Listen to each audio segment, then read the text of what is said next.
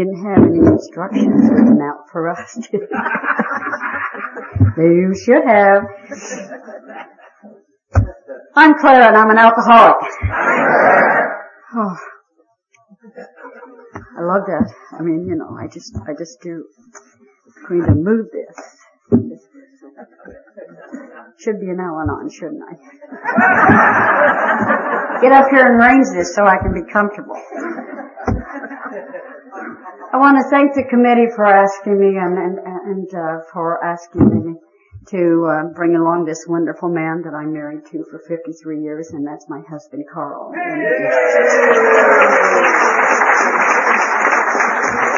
It's absolutely wonderful to be asked back. You know, I've heard speakers say that time and time again, and and I always thought, wouldn't that be wonderful? And it happened, you know, and and uh, I and uh, I won't tell you what. Yeah, I will. I'll tell you what Carl told me. I said, "Isn't that wonderful? What uh, you know? What uh, they asked me to come for? I've I've been there. You know, I think that is wonderful. They asked me to come back." And he said, "Oh, honey, you're close and you're cheap."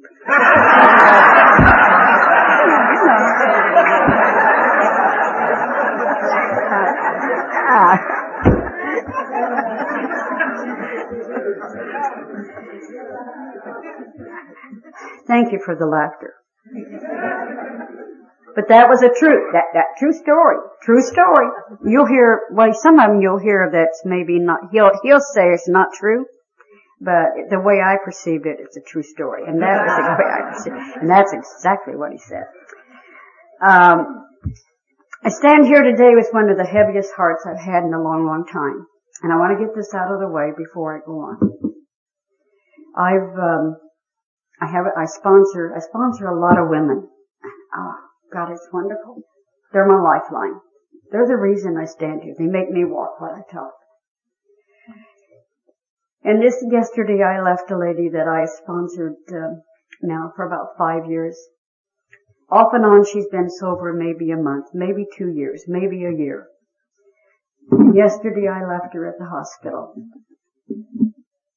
A week ago, last Tuesday, she um, she was drinking, and they, um, you know, when she called me and she wanted to she wanted to come back and she needed some help, and so I was I had some appointments and couldn't get her, and so I had a girl come and and um, pick her up. And and so Wednesday morning we had another lady of our a friend of ours who was very ill and, and she was dying. And uh, I called to, and Janet was in the hospital and she's a heck of a 12 stepper and she's rough and she's tough and she's just wonderful with new people. And so I called her and I said, Janet, do you feel like taking a 12 step call?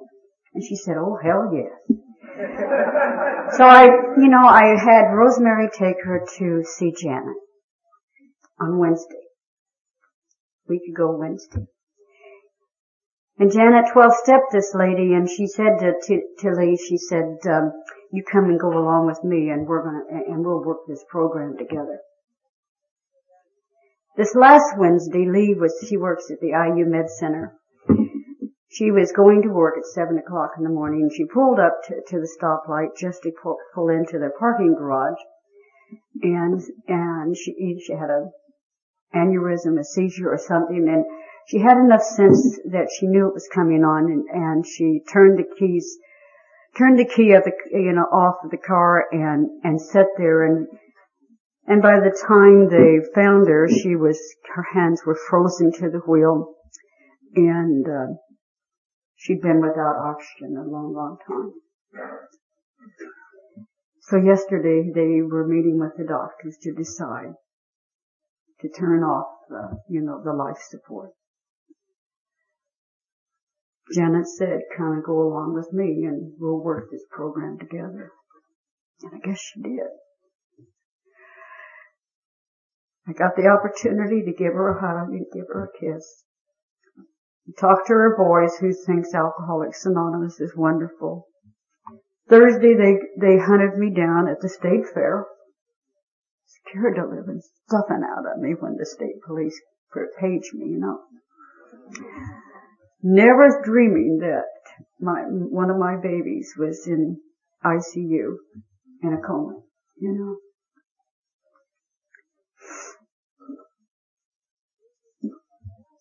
I just know that this is a deadly disease. Last night I was in the restroom and in the next stall was a lady who made a statement. Well, if she wants to drink Effa, let her go on out there and drink.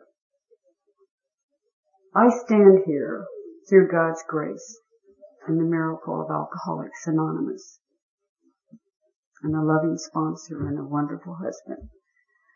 And I'm going to tell you with 22 and a half years, I can't say that anymore. Oh, I used to. It sounded real good. And it says, you know, in the big book, I know, go out there and try some controlled drinking. But I cannot tell one of my girls, go on back out there and try it. I can share with them that maybe they're not done and maybe they're to have, to, you know, have to finish their drunk. But I'm not to tell them, go on out there and try it. You know, this, this baby of mine, I loved her dearly.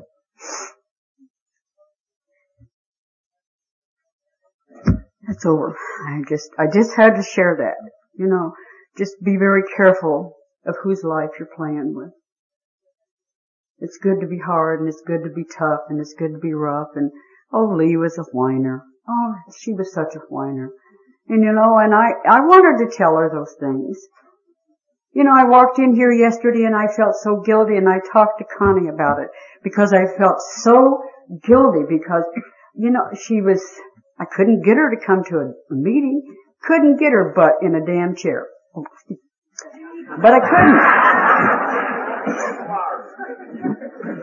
And you know, it's, uh, I, I wanted to say those things to her.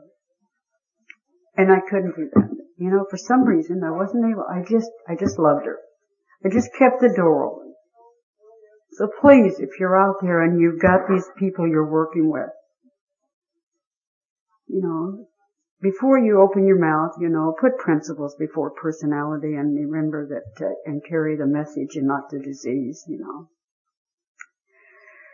That's my little lecture now. Ooh, I did say I was an alcoholic, didn't I? And that's what, yeah. Yes. My name, yeah, okay. Now I've, I've got to get comfortable and I want to share with you, but, you know, well, Cliff's a school teacher. He might enjoy this, you know. Well, I don't know whether his teenagers did this or not. But, you know, um, anyway, they asked uh, these little uh, first graders to write a little essay of, what they wanted to be when they grow uh, grow up. And there was, uh, you know, this one little guy. He, he wrote this little note, and it said, "My name is Sam, and when I grow up to to be a man, I want to go to Japan." Well, there was this little girl over here, and her name was Sadie, and she stood up and she said, "My name is Sadie, and when I grow up to be a lady, I want to have babies and babies and babies. Well, there was this little rebel in the back of the room and he stood up and he said, my name's not Dan and I don't give a damn about Japan. But when I grow up to be a man, I want to help Sadie with her plan.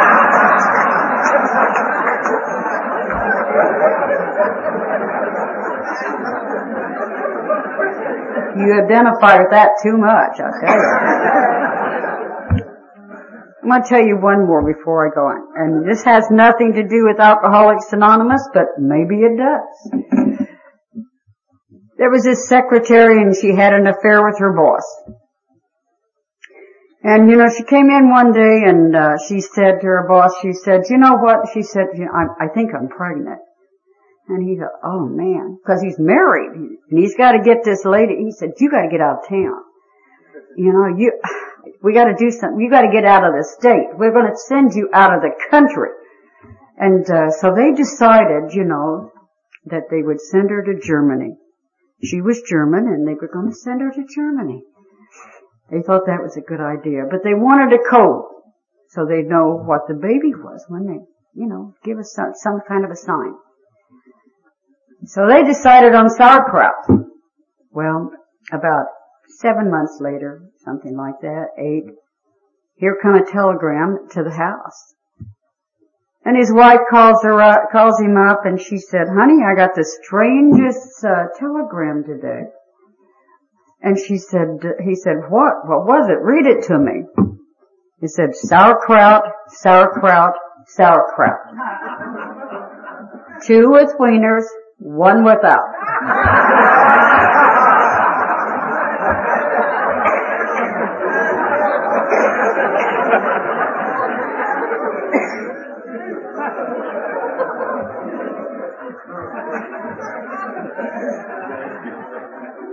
I just love you. Thank you for, thank you for enjoying those little It was penny ante poker and it was weekend parties and it was booze and it, you know, drinking was, was, a, was normal for my family and uh, they would ice down the booze and they would get out the cars and they start playing poker and you know, out the, they would have a good time something strange would happen. Their attitude would change and before the night was out, they're raising hell and they're cussing and, and, and they're slamming doors and they're saying, God, I'll never speak to you again. I'll never come back. I'm never going to come back. I'll never speak to you again. And you know, they'd come back the very next week and they'd do the very same thing over and over and over. And oh, God, I, I used to pray, God, I don't want to grow up to be like them. Now I grew up to be just like them penny ante poker, weekend parties, and boots. And you know, the thing was, uh, you know, that, uh, I can't tell you my father was an alcoholic, but I can tell you he was a real sick man. Because on June the 25th of 1975, he put a gun in his mouth and blew his head off. That bought me a lot of drugs. I'm one of three kids.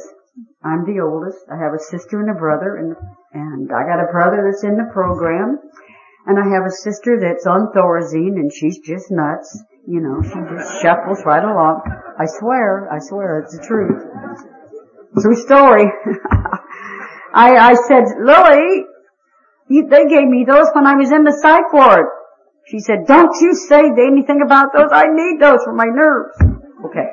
All right. So we don't discuss that. I, um, my mom absolutely was absolutely the most wonderful person in the world and I always, you know, that took a long time getting there. Because see, I didn't want to grow up to be like her either. She controlled the family, she controlled the checkbook, and she controlled my father. And the day came, you know, uh, in 19, 1997, we had the opportunity to bury my mother and, and um, she she had uh, had Alzheimer's and for the last three years, you know, from from 90, uh, 94 to 97, Carl and I, Carl was there and and uh, I don't know what I'd have done without him. I don't know what I'd have done without the program and Alcoholics Anonymous because I think Alzheimer's is absolutely the most hideous disease that there is. It just takes, absolutely takes that person completely away from you. And it's terrible to watch, but they're funny, funny little people. And I was in the, I was visiting mom one day and, and Carl and I was, and I wanted, we were going to leave. And, and they wouldn't let me out, you know, I mean, they said, we're they're behind locked doors, and I kept saying, no, no, no, I'm not one of them.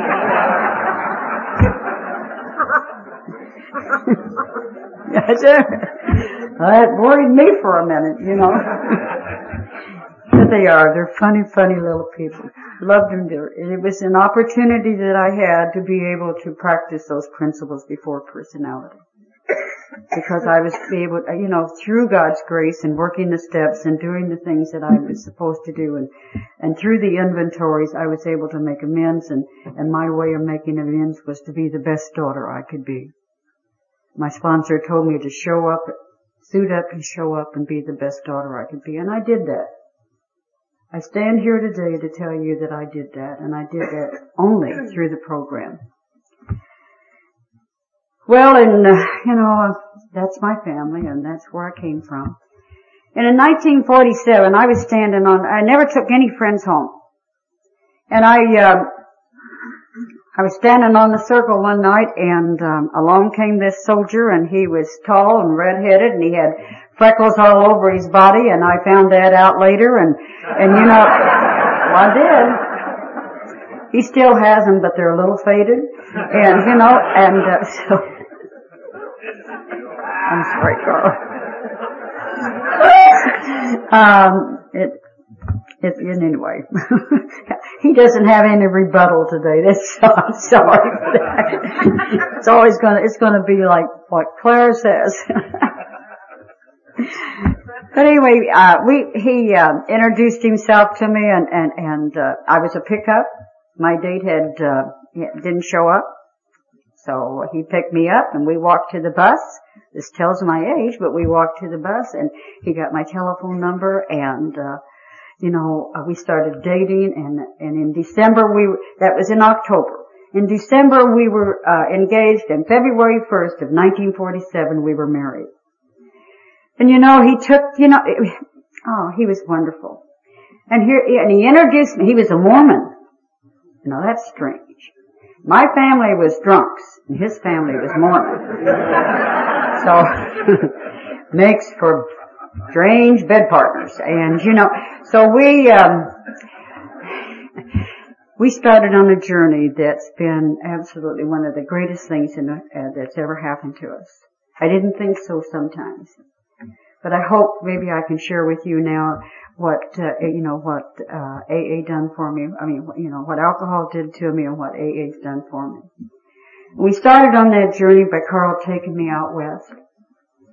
I had joined this church because his mother wrote a letter and said, I wished you'd marry one of your own kind. And so I decided I'll show him. Didn't know anything about it, but I'll show him. I'll join. I did. And then we went out west. And I met this wonderful family of nine boys and one girl and uh, this wonderful father and mother that just, they had prayer. They didn't fight. You know, they had family dinners. They didn't have picnics that chase you around with, you know, and have fights and ball bats and wait for you around the corner and I'll get you before it's nights out or something like that. swear. Absolutely swear. There was a time that my father and my un- two uncles waited for for one of the people to come down the road. They're waiting for him and they're standing there with ball bats in their hands. So my family, you know, put a drink in them and they couldn't guarantee their actions. So I'm, I'm a real alcoholic, you know. I don't know if it's hereditary or not and I don't care. I just know that it, it seems to be for me.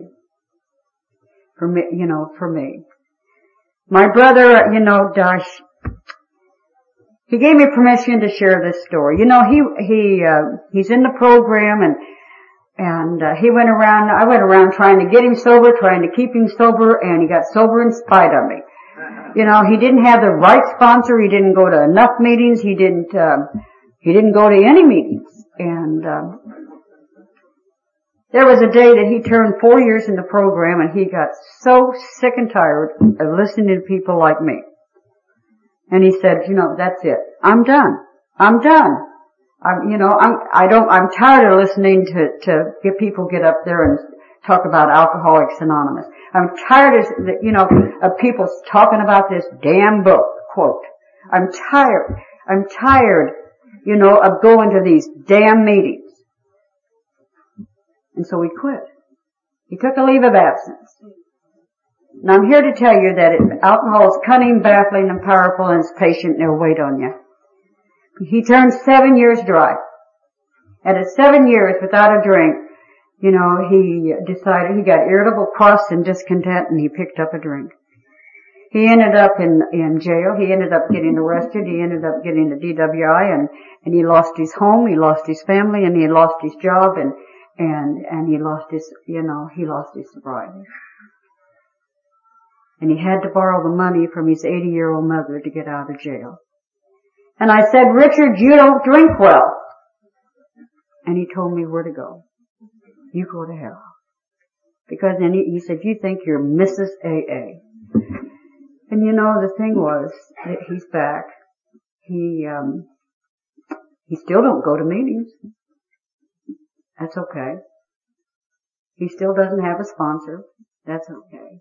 He lives one block from one of the best meetings in Bardstown, Kentucky there is, and that's okay. You know, it's cunning, baffling, powerful, and it'll wait on him.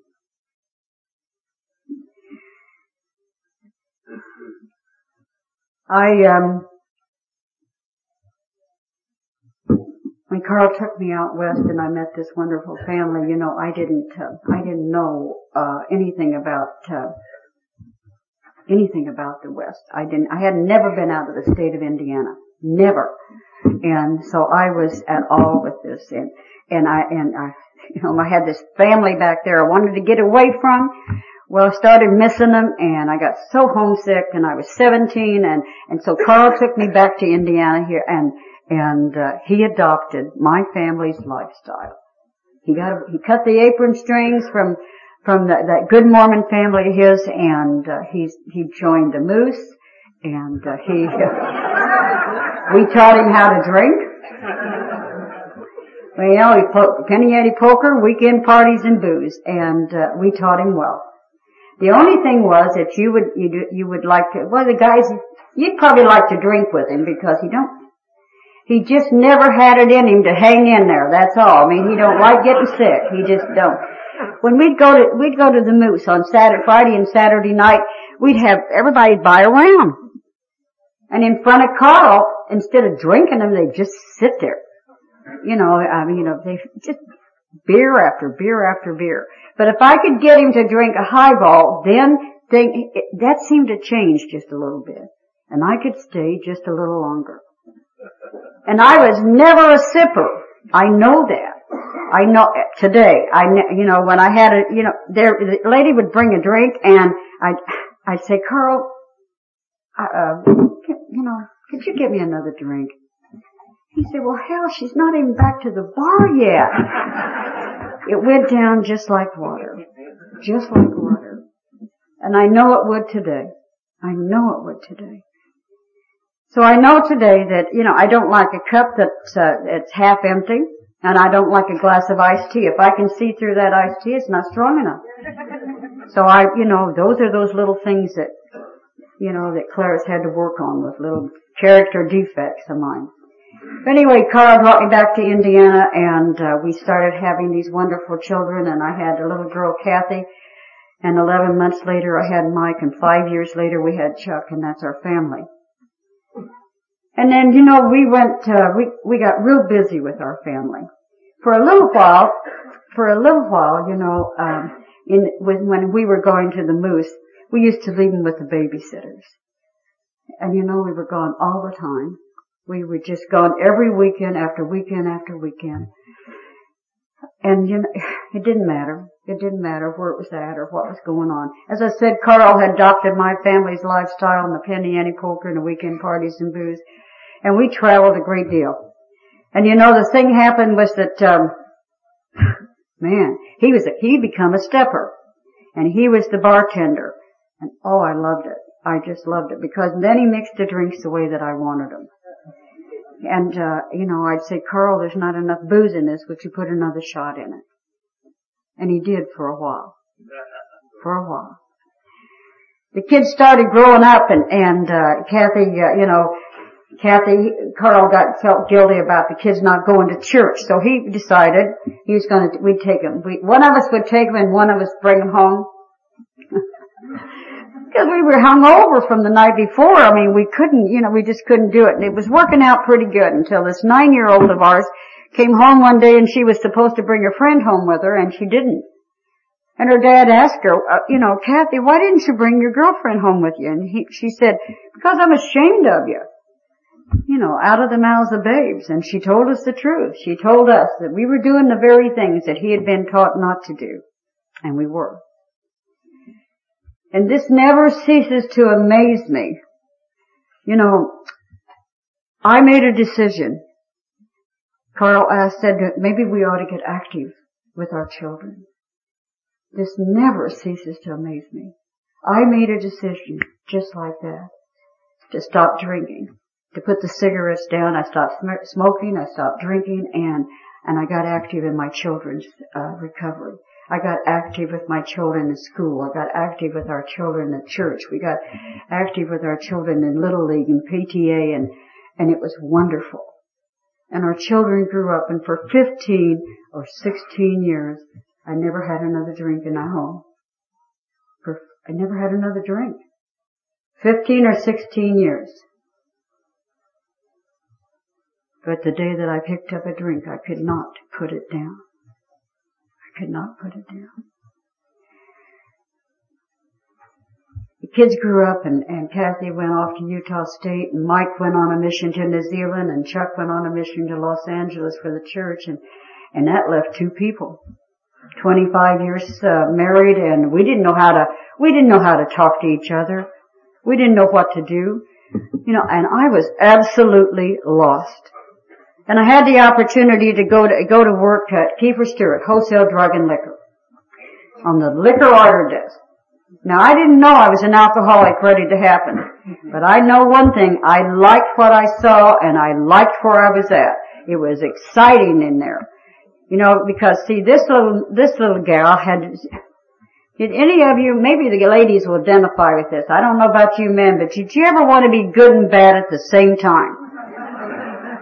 Well, over here, I was this good little Mormon wife that didn't drink, didn't smoke, didn't use God's name in vain. And over here, at that office, I mean, we worked with the reps and we went out and we had office parties and, and, uh, you know, I wanted to be out there dancing on the tables with them. I mean, that looked exciting, you know, and, and I had an image to portray. And I had a, I had a, when I was in treatment, I had this wonderful man that used to tell me, Butch used to tell me that bottles will talk to you. Oh gosh, I'm, I'm here to, I swear to God they'll talk to you. And I'm sitting in this office and I'm selling booze and, and we, we were, you know, we promote, promote, we, every week we would promote a bottle. And, uh, you know, for the most you'd sell for the week, I mean, you got a bottle. And I was good on those phones. I did a lot of promotion. I sold a lot of booze. And, and so I'd bring the booze home and Carl would give it away and we just absolutely helped Dick right into this program. He loved us. And, uh, you know, he did. So then, uh, but there was, I started getting uncomfortable. I started feeling like that maybe there, you know, there was, I was missing out on something and, uh, I was really getting irritable, crossed, and discontent. That's what it was what happened was that, you know, I wanted to, you know, I wanted to drink and I didn't, I got resentful because this man was giving something away that I wanted to try. I'd go to church and I didn't want to be there. I didn't want to be this man's wife. And I'd sit in church and I'd sit there in those pews and I'd think, there'd be someone up there speaking. You, probably some of you are thinking the same thing that I, that, that I thought then. Oh God, I wish they'd shut up. I gotta get out of here. Well, I'll tell you, the thing was that, you know, I didn't know what was happening to me. I knew God was going to strike me dead. Because I'd never felt that way before. I'd loved it. I loved going. I loved doing what I was supposed to be doing. You know, I always, but I always felt like that, you know, I, I, I didn't fit as well as Carl. You know, Carl could always accept and I questioned and I do that today. I never felt as good as Carl was always up here and I was down here. Just never could balance the scales. And so when, you know, I didn't want to be this man's wife. Just didn't want to be at home. You know, I didn't, uh, I didn't want to be those kids' mom. I'd get these letters from overseas and, you know, from my son who was on a mission and, and I wouldn't even open those letters. I wouldn't answer my daughter's letters from college. I wouldn't write my son that was in Los Angeles. And I did not know what was happening to me. The day came, they came out with this new drink called uh, Cold Duck. Our 25th anniversary is coming up. And one, somebody said up there at uh, Kiefer Stewart, they said, you know, boy, it's a shame you can't taste this. This is a neat drink. And oh, God, I wanted to taste that in the worst way. So I had an idea, if we can get, if I can get Carl to go away on a getaway weekend, you know, where, you know, one of those weekends that they give you a drink, a, a, a bottle, and you know, and we went this side of Louisville at, at the Marriott at that time. I think it's Holiday Inn now, but at the Marriott, and um, took one bottle of Cold Duck. I'll tell you what, we, you know, the bishop wasn't going to know, and uh, the kids wouldn't know, my mom wouldn't know, and I ain't telling. And you know, we went with one bottle of cold duck, and I had cold duck all weekend. He didn't say a thing about me drinking. In fact, he helped me ice this one bottle down in the craft, and and and then we opened it up, had a drink, and went to dinner. Now I had cold duck all weekend and he never said a word. Now I'd like to share with you one thing and I, and listen to me very carefully. This man liked me dr- drunk, you know, just a little bit, just a little bit drunk. See when, you know, I was real easy when I was a little bit drunk. And he liked that. What? Carol identifies with that. But I'll tell you, the thing happened. There came a day that Carl K. said to me, you make me, get the hell out of my life. You make me sick at my stomach. Cause I thought when I put a drink in me that I was the sexiest thing going. You know, it sure changed me. anyway, you know that uh, I was going to have to quit that job because, uh, you know, my job was going to be terminated or I was going to be fired and uh, because I couldn't show up anymore. I started, uh, I, you know, I started uh, bringing home um, bottles and I'd hide them. I'd bring home little half pints because after, when we got ready to leave the, the parking lot of the hotel, I want to tell you this first. We, we got ready to leave and Carl said to me, you know, we haven't had a drink in our home for a long time. Let's don't take it home with us. And I agreed to that. I agreed to that. I'm going to tell you that I never had a drink in my hand at all times, but from that day forward I never had a drink out of my mind. Because I had found something that closed that hole in the belly with the wind blowing through it. You know, that was talked about last night. I know, I had went around for years with, with my hole in my gut that I didn't understand and I couldn't figure out what was wrong with me. I, you know, I'm, I was never was like that puzzle of that little boy. I never could put me together. Just never fit until I got here. Until I got here and wanted to stay here. And you know, the thing that happened to me was that, that I, um, you know, I, I, as I said, I was going to have to quit or my job was going to be terminated because I started buying booze and I was taking it home and I was buying little half pints and I ended up with gallons. And by the time I started bringing gallons home, Carl had a, he had a problem and it was me. And that's God's truth. I used to, you know, I started out with little half pints, Canadian Club. Why don't I buy what I like? You know, I remember back when, 25 years ago, I like Canadian Club and ginger ale. Why don't I buy what I like? So I'd take it home and I'd hide it. I, um, I quit that job, but I started my own business. Every drunk starts their own business, no, you know. drunk or sober, we alcoholics start our own business. Good or bad, you know, and I started an Ann's babysitting service, and I, um, I did a good job there for a while. I babysitted for people that went out of state and out of country, and, and they left the most precious possession with me, their nanny. And their nanny was a drunk and a lush. They had these wonderful bars they had it stocked with everything and these wonderful homes and you know and I would I would sit there with a cigarette in my hand and this drink in this goblet you know and I would think that this is where I'm supposed to be. Not over on Vernon Street living with this man that works in a warehouse, you know, and wears a blue shirt. No, I didn't want to be that man's wife. And you know, the, the, the people would give me uh, uh, the keys to the house, the keys to the car, the keys to the check. I mean, you know, a check. I just, it was wonderful. It was wonderful. And if I, if I didn't see what I'd like to drink, or if I ran out, you go to the garage, they bought it by the case. What a wonderful job. Until I started getting drunk. And then Carl had to stay all night because Nanny was drunk.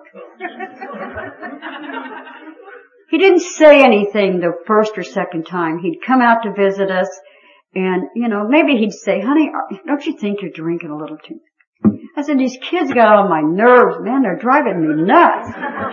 they, they released, they, you know, they told the maid not to come back until you're going to let me clean this big house, you know. I had to have a drink. I had, you know, I had all these reasons why I had to have a drink. And for a little while he didn't say anything. Then he had to start coming home in the mornings because Nanny was drunk. And I'd never got those babies out of bed. Never got those children off to school. Then there came the day that I've come to, and that's all it was. I came to out of a blackout, and there was the fire department. And it seemed that Nanny had decided to uh, clean the oven. And, you know, it, um, evidently I broke the handle off. And it cleaned, it heated and heated and heated, and I could have burnt the house down. I have no idea if I called the fire department or if one of the children or some, what happened. I just know they were there. And I knew I was in a lot of trouble. And you know, and he started raising hell about my drinking. I wished I could stand here and tell you nice things, nice words. I can't. This is the way it was.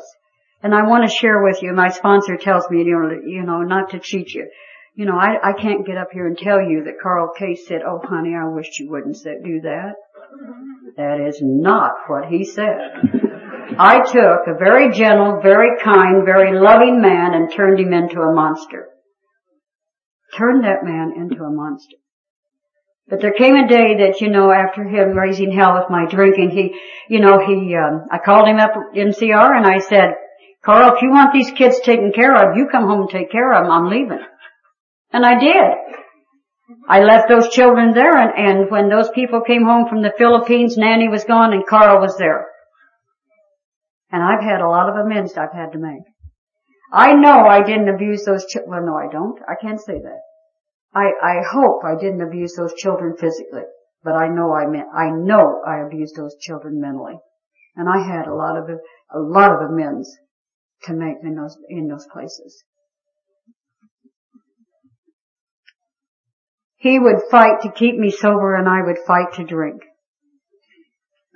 And one of the best, and you know, he never, he never, you know, we had to make sure that the, the image, he kept the image up. He had to make sure that the bishop didn't know. He had to make sure that no one dropped in. I never answered the phone. I never, he, he took all the calls when he was there because he didn't want anybody to know he had anything, you know, about my drinking for a long time. For a long time, my family did not know I drank. They didn't know what was wrong with me. They thought I was crazy. And that was okay. I, I wanted to be crazy. See, because when I went to my first treatment center, you know, tell my family I had a nervous breakdown. Be, you know, being an alcoholic, I had to be responsible for my actions, but being crazy, I didn't have to. You know, they accept that. But you know, the thing was that this, this man, um, this man did everything he could to hide me, and he couldn't do it. He just couldn't do it.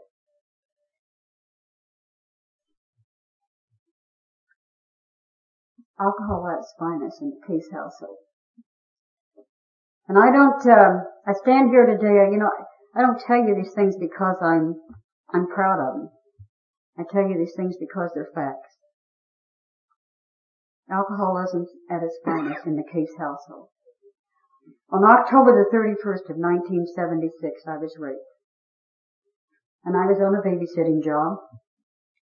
And it seemed that day that I was drunk the day before.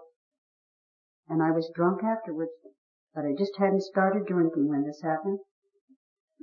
And I had this little guy in me and then, you know, in that house and this man came and, and it seemed that, you know, he was able to get my attention by slamming Sam against the wall. And when I ended up at the hospital and they called Carl home, when they called him home, he didn't come to the hospital and put his arms around me and love me and hold me. and say, honey, I'm so sorry that happened to you. He said, Clara, what the hell have you done now? What have you done now? See, the day before he had a drunk and a lush club. I couldn't stop drinking. I couldn't wash away the guilt. I couldn't wash away the shame. I, I couldn't wash away the nightmares. And I, that drinking would, would help to just put it away. It would, if I could just drink enough to put me away. And finally Carl said, Connie, you gotta do something about your drinking. And I, you know, and uh, Carl had a brother, Art, who had joined Alcoholics Anonymous back in the 60s. And let me tell you, when we found out about this, we were absolutely devastated. Cause we had a, you know, at that point in time, I was real active in the church. And I did not want anyone to know that I had a brother-in-law that was a drunk and was in Alcoholics Anonymous. See, by this time I had disowned my own family. I didn't go to any of the functions. I didn't talk to them or I didn't go around, you know, because they were, they were drunks. I had, I had nothing to do with them. You know, uh, so this is, um, this man lost his home, lost his family, and lost his, his, his, uh, job, and lost his life. He put the hose in his truck between Vernal, Utah and Salt Lake City, and that's where they found him. We never walked inside of an Alcoholics Anonymous meeting. We never walked inside of an Al-Anon meeting. All we did was shove it under the rug, and not one person talked about art. Not one of us. I never want to forget that. Because he joined, he was a drunk and he joined something called Alcoholics Anonymous. You see, if he'd have paid his tithing, he went to church the way I did. If he'd have went to church the way his father and mother and his brothers did, he wouldn't have picked up a drink in the first place. That's what they think. And that's not true. This is a disease. And Art had a disease. And he died. And he died. But he carried the message to me. The only thing we knew about Alcoholics Anonymous was through Art. And so Carl went and called, you know, I said, if you want me to go to get some help, you call. I'm leaving. I'm a runner. I'm going to leave. And he said, please, would you go? And I said, okay, if you'll call. So he called out, you know, Alcoholics Anonymous and he got a hold of a beautiful lady that, that did all the calling. You know, it doesn't happen that way today. If you go, you call down a central office and they'll, they'll ask you to have the drunk call, you know. If they want help, have them call. I didn't do any of that. Carl called and he talked to, he talked to this beautiful lady and, and you know, she found out where there's a place for me to go and there was two places. One of them was Fairbanks Hospital in Indianapolis and the other was Batesville, Indiana. Batesville, Indiana, and that's where I met Carol. You know, Carol and I have, you know, known each other for a long, long time. I went there and, you know, I begged for a drink all the way down there and he wouldn't give me one. You know, he said, no, hey, they're going to teach you how not to drink. you know, they put me in those green pajamas and, and I loved it. And they talked about, um, the 12 steps and they talked about, uh, you know, um, the 12 traditions and Oh, they had, you know, it was wonderful. You know, and they let me make the coffee and clean up the kitchen and, oh, I was just a busy little bee, you know. Didn't pay attention to a thing, you know. I stayed there 14 days and, and I left there and, um, the only thing was that the, the one thing they did tell me was that you go home and you get a sponsor and you go to meetings, you go to meetings and you go to meetings. 90 meetings in 90 days. Okay. I'm going to do that. All right. You know, I started, um, got home and, and, uh, December, I, well, Carl put me in December the 9th, 1976. December the 23rd, I walked out of there and I'm going to put my life together. And I went to a meeting and I found a lady, her name was Hope and she had five years of sobriety and I thought she'd been sober forever and I, I asked her to be my sponsor and I grew to hate that lady. The only thing that she could say was, don't drink, go to meetings and read a big book. And you know, oh, God, that was, that, just up to here. I'm 47 years old. I don't need anybody to tell me what to do. You know, and I started going to meetings. That first month of sobriety, boy, it was, it was really neat, man. I was going to meet, I was busy. Well, then my anniversary rolled around, our wedding anniversary, and we, uh, it was, uh, I was going to be 29 years so, uh, 29 years sober, 29 years married, and nobody celebrated it, so I did.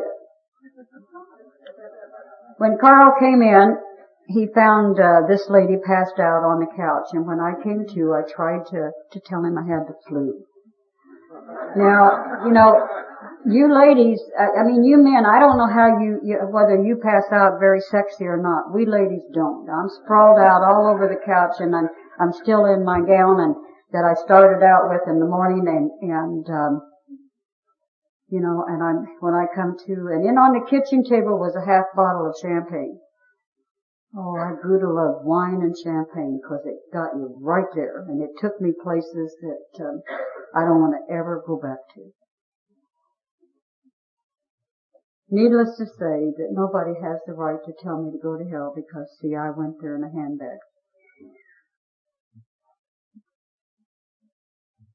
In 1977, everything that, that she told me came true. Everything that happened you know, what happened to me came true. Every, you didn't lie to me. I stand here, you know, it's not, it's so important to be able to carry the right message today because I, I feel I'm carrying it for me and for Lynn. It's a deadly disease and it's a killer. And I, uh, you know, I played around with this thing for a long time.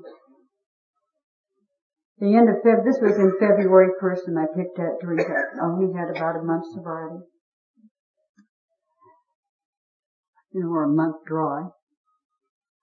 And I didn't tell my sponsor about that. I didn't think it was necessary to tell him about that, tell her about that drink. So I kept going and I kept going and I kept going and and uh, there was a meeting in Indianapolis called the Sunday Brunch Meeting. And maybe some of you have attended that meeting. It's one of the biggest meetings in Indianapolis. And it was exclusive, a meeting that all the old timers went to, and it was the biggest meeting in town, and if you chaired that meeting, I thought you'd really be somebody. And I asked Hope if I could chair that meeting, and she said, no. I'll tell you when you can chair a meeting.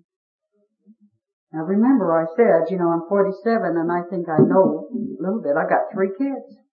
I got some grandkids and she's trying to tell me what to do, you know. So I chaired that meeting for the month. And I'm drinking. I got by the first week, but the second week came and, and, and hope come along. She came up those steps at the Carvel Club and she walked in and she said, I'm taking over. And I said, you're what? And she said, I'm taking over. She said, Clara, you've been drinking and you have to earn the right to stand up there. Well, of course, I told her to go to hell, and I walked out, and I drank at her for quite a few months. She bought me a lot of drunks. She become one of my best friends. She did not become my sponsor, but one of my best friends. And I had told her, oh, so many lies. Because at the end of February, you know, I, I had, uh, I was drunk and I had this, uh, glass in my hand and I broke it and I cut my wrist because I'm going to die because I'm living with this man. And, uh, he walks by the bathroom and says, why in the hell didn't you cut your throat? We can probably save your life now, you know. Well, it took three operations to save this wrist. So, but I didn't tell her that. I told her accidentally uh, his shaving mug fell out of the you know, medicine cabinet and, uh, and I tried to catch it and, and caught it the wrong way and cut my wrist. And she just said, okay, you keep coming back. but by April, she dismissed me and she dismissed me really, you know, very, the greatest lesson I've ever learned to stand, if you stand behind this podium, you have to earn the right to stand here. And that means you go to meetings, you don't drink, you read the big book, you get a sponsor, you're active in recovery. You're active in service. You, you know, and I'm active. I do all of those things. And you know, those are the things I do to stay sober. Those are the reasons that I, I can stand back here today and tell you I stand here uh, and I've earned the right to stand here. Not because I have a fantastic message, but because I'm active in my own recovery. The um, June June came around, and by this time, things are really hot and heavy in our home. And I can't, I just can't stand the pain in Carl and Chuck's eyes anymore.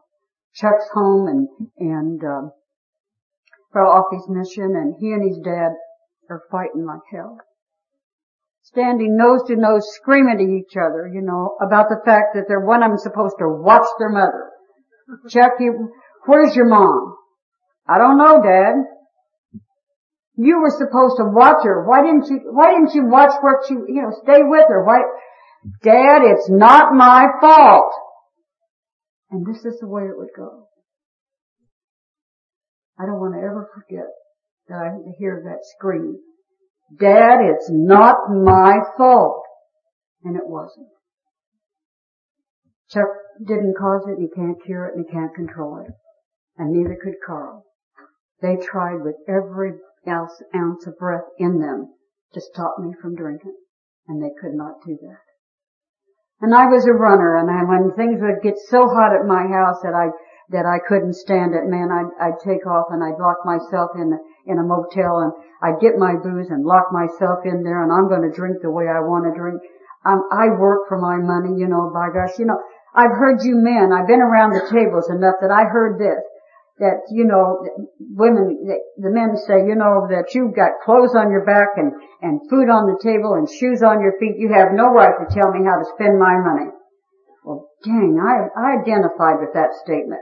And that's the same statement I said to him. He had no right. It was nobody's business what I drink except mine.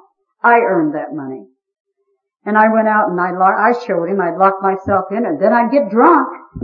And then I'd forget that I had to tell him I'd have to tell him. And I'd call him time after time after time and finally he would take the phone off the hook. But I would forget, you know, you, you have to pay for those calls. When you get ready to leave and I'd get ready to check out of the motel, they wouldn't let me leave. And uh, I'd have to call Carl home so he would bail me out, you know. They were going to throw my butt in jail. And I've never been to jail. Well, he did that one time. The second time, you know, uh, Chuck had to come and get me. Carl refused. Third time, I've seen the Marion County Jail. And I don't jail well. You know, I just don't. I, ha- I remember that real well. I, I like going and I like carrying the message there, but I like the opportunity that I can come out of there. When I got, um, as I told you at in June at the um, things were really rough. And I knew that I wasn't going to be able to stop drinking. And I didn't want to, I didn't want to die like, you know, I didn't want to, to, uh, die like my dad. So I had this bottle of pills and it was a whole bottle of Darvon. I guess I'd had from my, uh, surgery when I had my, my arm. And I had Chuck refill that bottle that day and I took every, uh, all hundred of them. There was 100 Darvon. I took 100 Darvon and every other pill I had in the house. And, uh, the next thing I know, I'm waking up in the, in the intensive care in the cardiac unit and five doctors have told my husband I won't live through the night. My liver stops, stops functioning and I gain, it was like instant pregnancy. I, uh, you know, 10 months I'm just laying there in a big bloat and I have cirrhosis of the liver, and uh, they told him I'm, you know, that I'm going to die. I'm not going to, can't come out of it. He calls my children home and they plan my funeral. And by God's grace, you know, coming out of that coma, you know, the thing that uh, I remember is that when I woke up, I hated me, I hated God, and I still hated Him. But He locked me up in, in the psych ward because I was crazy and he knew it. And he put me there and, and, you know, that was the thing that, uh, I know that, you know, they, uh, it started, that he made, started me thinking, started me thinking I was going to walk out of there and I was going to kill this SOB. I was going to kill her. I walked out of there in sometime in September and I never stopped drinking from that time on. I walked out of there and um, picked up a drink and ended up San Diego.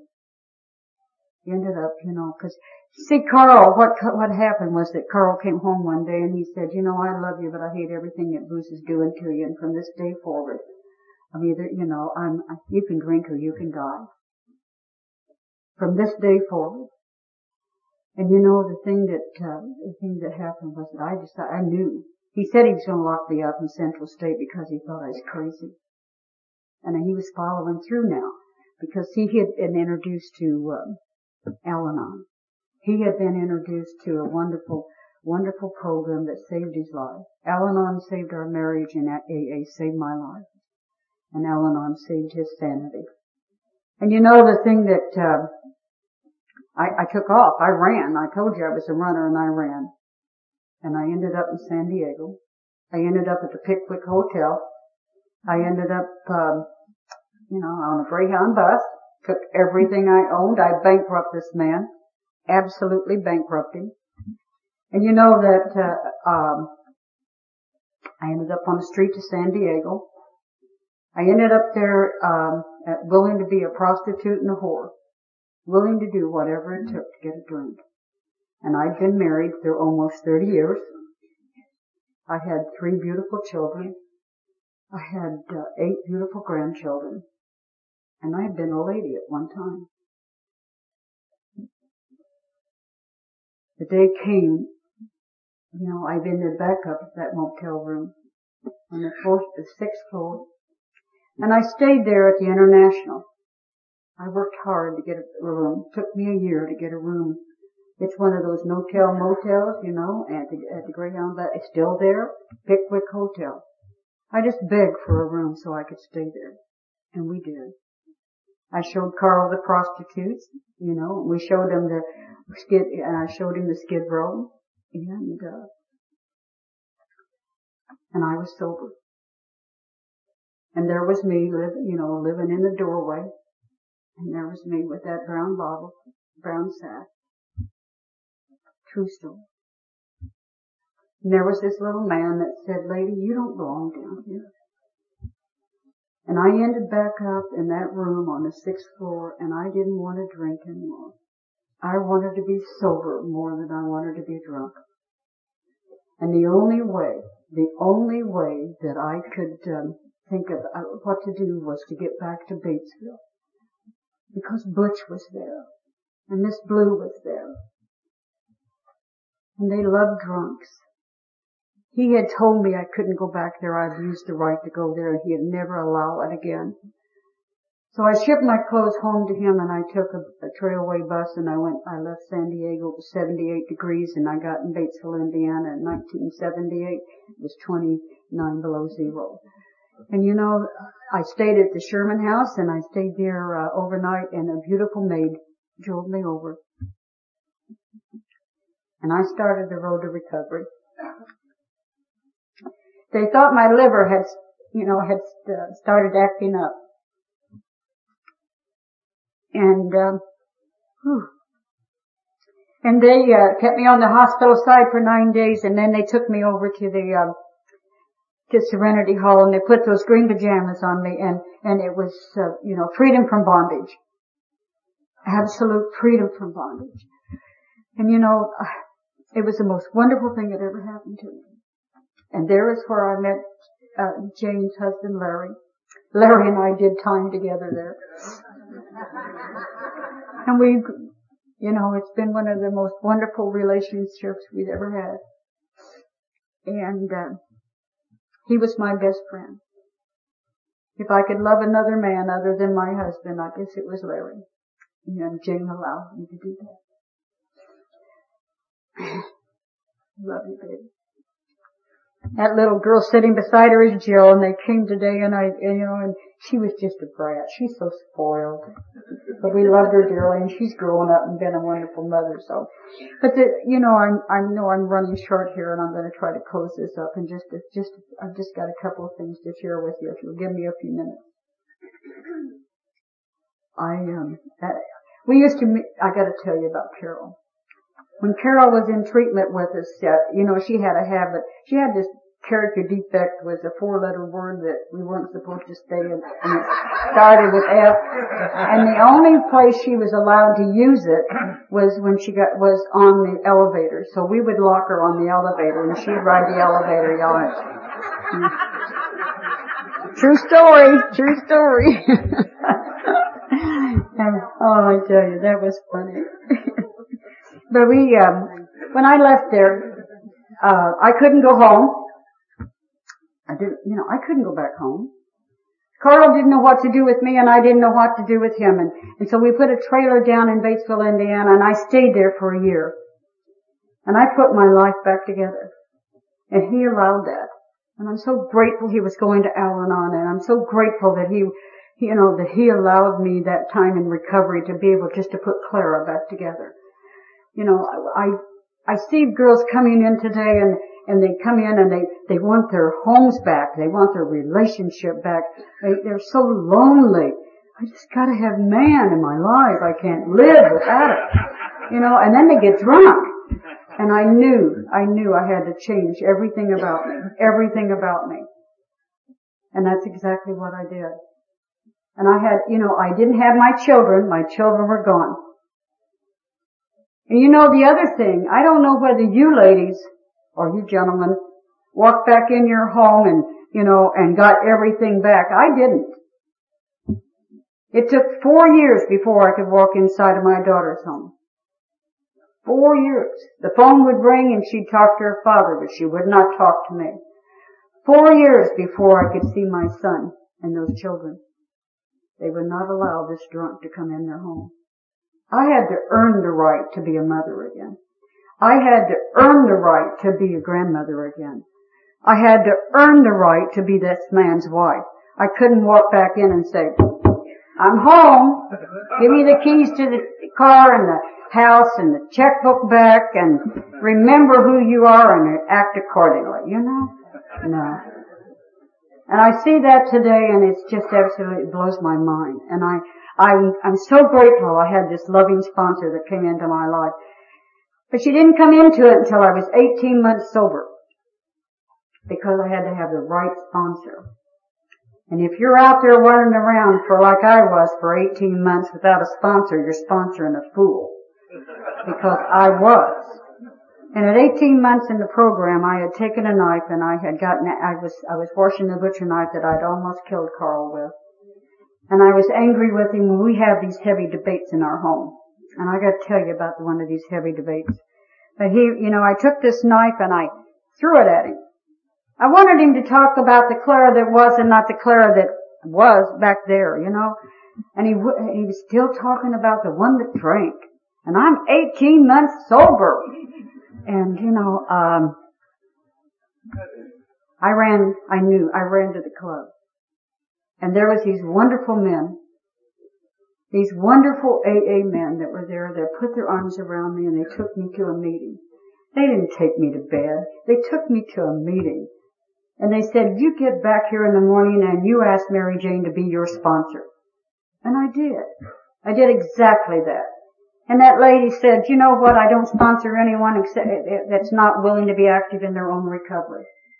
And we started a journey that was, it has been absolutely the most wonderful journey in the world for the, over the last 20 years. Absolutely wonderful. We've, um, she took me to, uh, to a retreat. And on that, re- I'd never been inside of a church and I'm six years sober.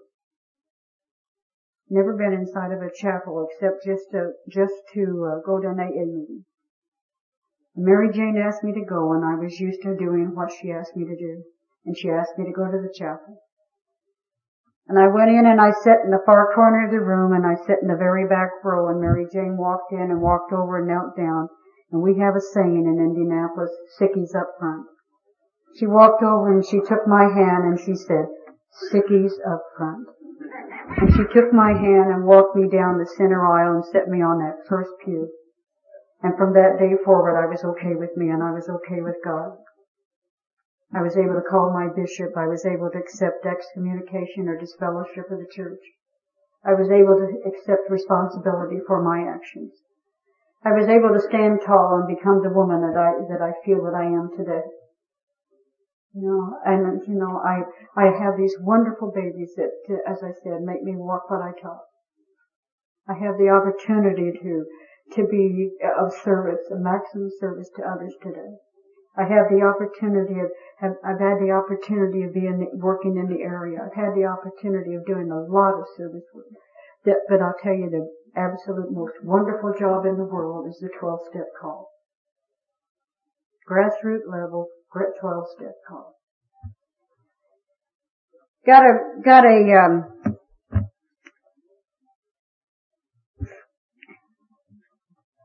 I can read it. I'm a drunk driver. I don't give a damn if it's your family, who it was. The worst fights we had was for me to get behind the wheel of the car. He'd take my keys and then it was my car. He had no right to do that.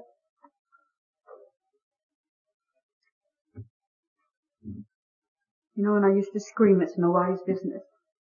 And since 1997, you know, in 1995, a lot of things have happened and I haven't had to pick up a drink. 1995 they found out I had cancer and a, and a kidney and, and they had to take a, a kidney out. And I didn't have to drink. In 1997 Carl had five, uh, a five bypass and almost died and I almost lost him and I didn't have to pick up a drink. Last June, Carl lost his eyesight. Just, he's hemorrhaging behind the uh, retina and the one eye is stamped out completely. The, the other one, he, he's almost totally blind. He lost the right to to his job. He had to quit. He can't drive. They fitted him with little goggles. He looks like he's a spaceman from outer space, so he can hook up a, you know, a hook, fishing hook. And he has a buddy in AA, in AA, that loves him so much and takes him fishing. He said, Carl, they teach a blind mule to pull. We'll teach a blind Carl to fish. Where could you find this? Where do you find this? I used to burn those magazines up. We had church magazines and they would come and I hated them because they stood for everything I wasn't. You know, and uh, the day came, I, you know, when I was sober and I was clean and I was, and I was a member in good standing in the, in the church as well as in my, in my home and in Alcoholics Anonymous. I opened up one of those little little brown paper bags, envelopes, and and I read that church magazine. And there was a poem in there, and a story about Alcoholics Anonymous, article on Alcoholics Anonymous on alcoholism and drugs. I have never seen one before, and I've never seen one since. And it was a, it was a, there was a poem called Nobody's Business. And just recently, this is so ironic, for this drunk to be standing here and just recently, my husband and I, we were asked to, to work in our church, in, you know, our little Mormon church. Now, they don't drink, they're not supposed to drink, not, you know. But we were asked to work with the, um, uh, you know, the inactive alcoholic and drug addicts that are in our, in our ward. And they asked, you know, become, you know, little missionaries to go along and knock on the doors and try to carry the message to them. And I think that's wonderful because I don't keep it a secret that I'm an Alcoholics Anonymous. If you uh, can identify with this, um, you walk out of here and you can't think of anything, you don't identify with me, please listen to this and see if you want to pay the price. I don't want to pay that price. It's called Nobody's Business What I Drink. It's nobody's business what I drink. I care not what I care not what the neighbors think or how many laws they choose to pass. I'll tell the world I'll have my glass. Here's one man's freedom that can't be curbed. My right to drink is undisturbed. So he drank in spite of Laura or man, then got into his old tin can. He stepped on the gas and let it go down the highway to and fro. He took the curves at 50 miles with blurry eyes and a drunken smile. Not long till a car he tried to pass and there was a crash, a scream and breaking glass. The other car was upside down about two miles from the nearest town. The man was clear, but his wife was caught and she needed the help of that drunken sot who sat in a muddle and drunken daze and heard the screams and saw the blaze, but was too far gone to save the life. by lifting the car off the wife The car was burned and a mother died while a husband wept and a baby cried. And a drunk sits by and still some thinks it's nobody's business what we drink. I'm Clara and I'm an alcoholic. Thank you.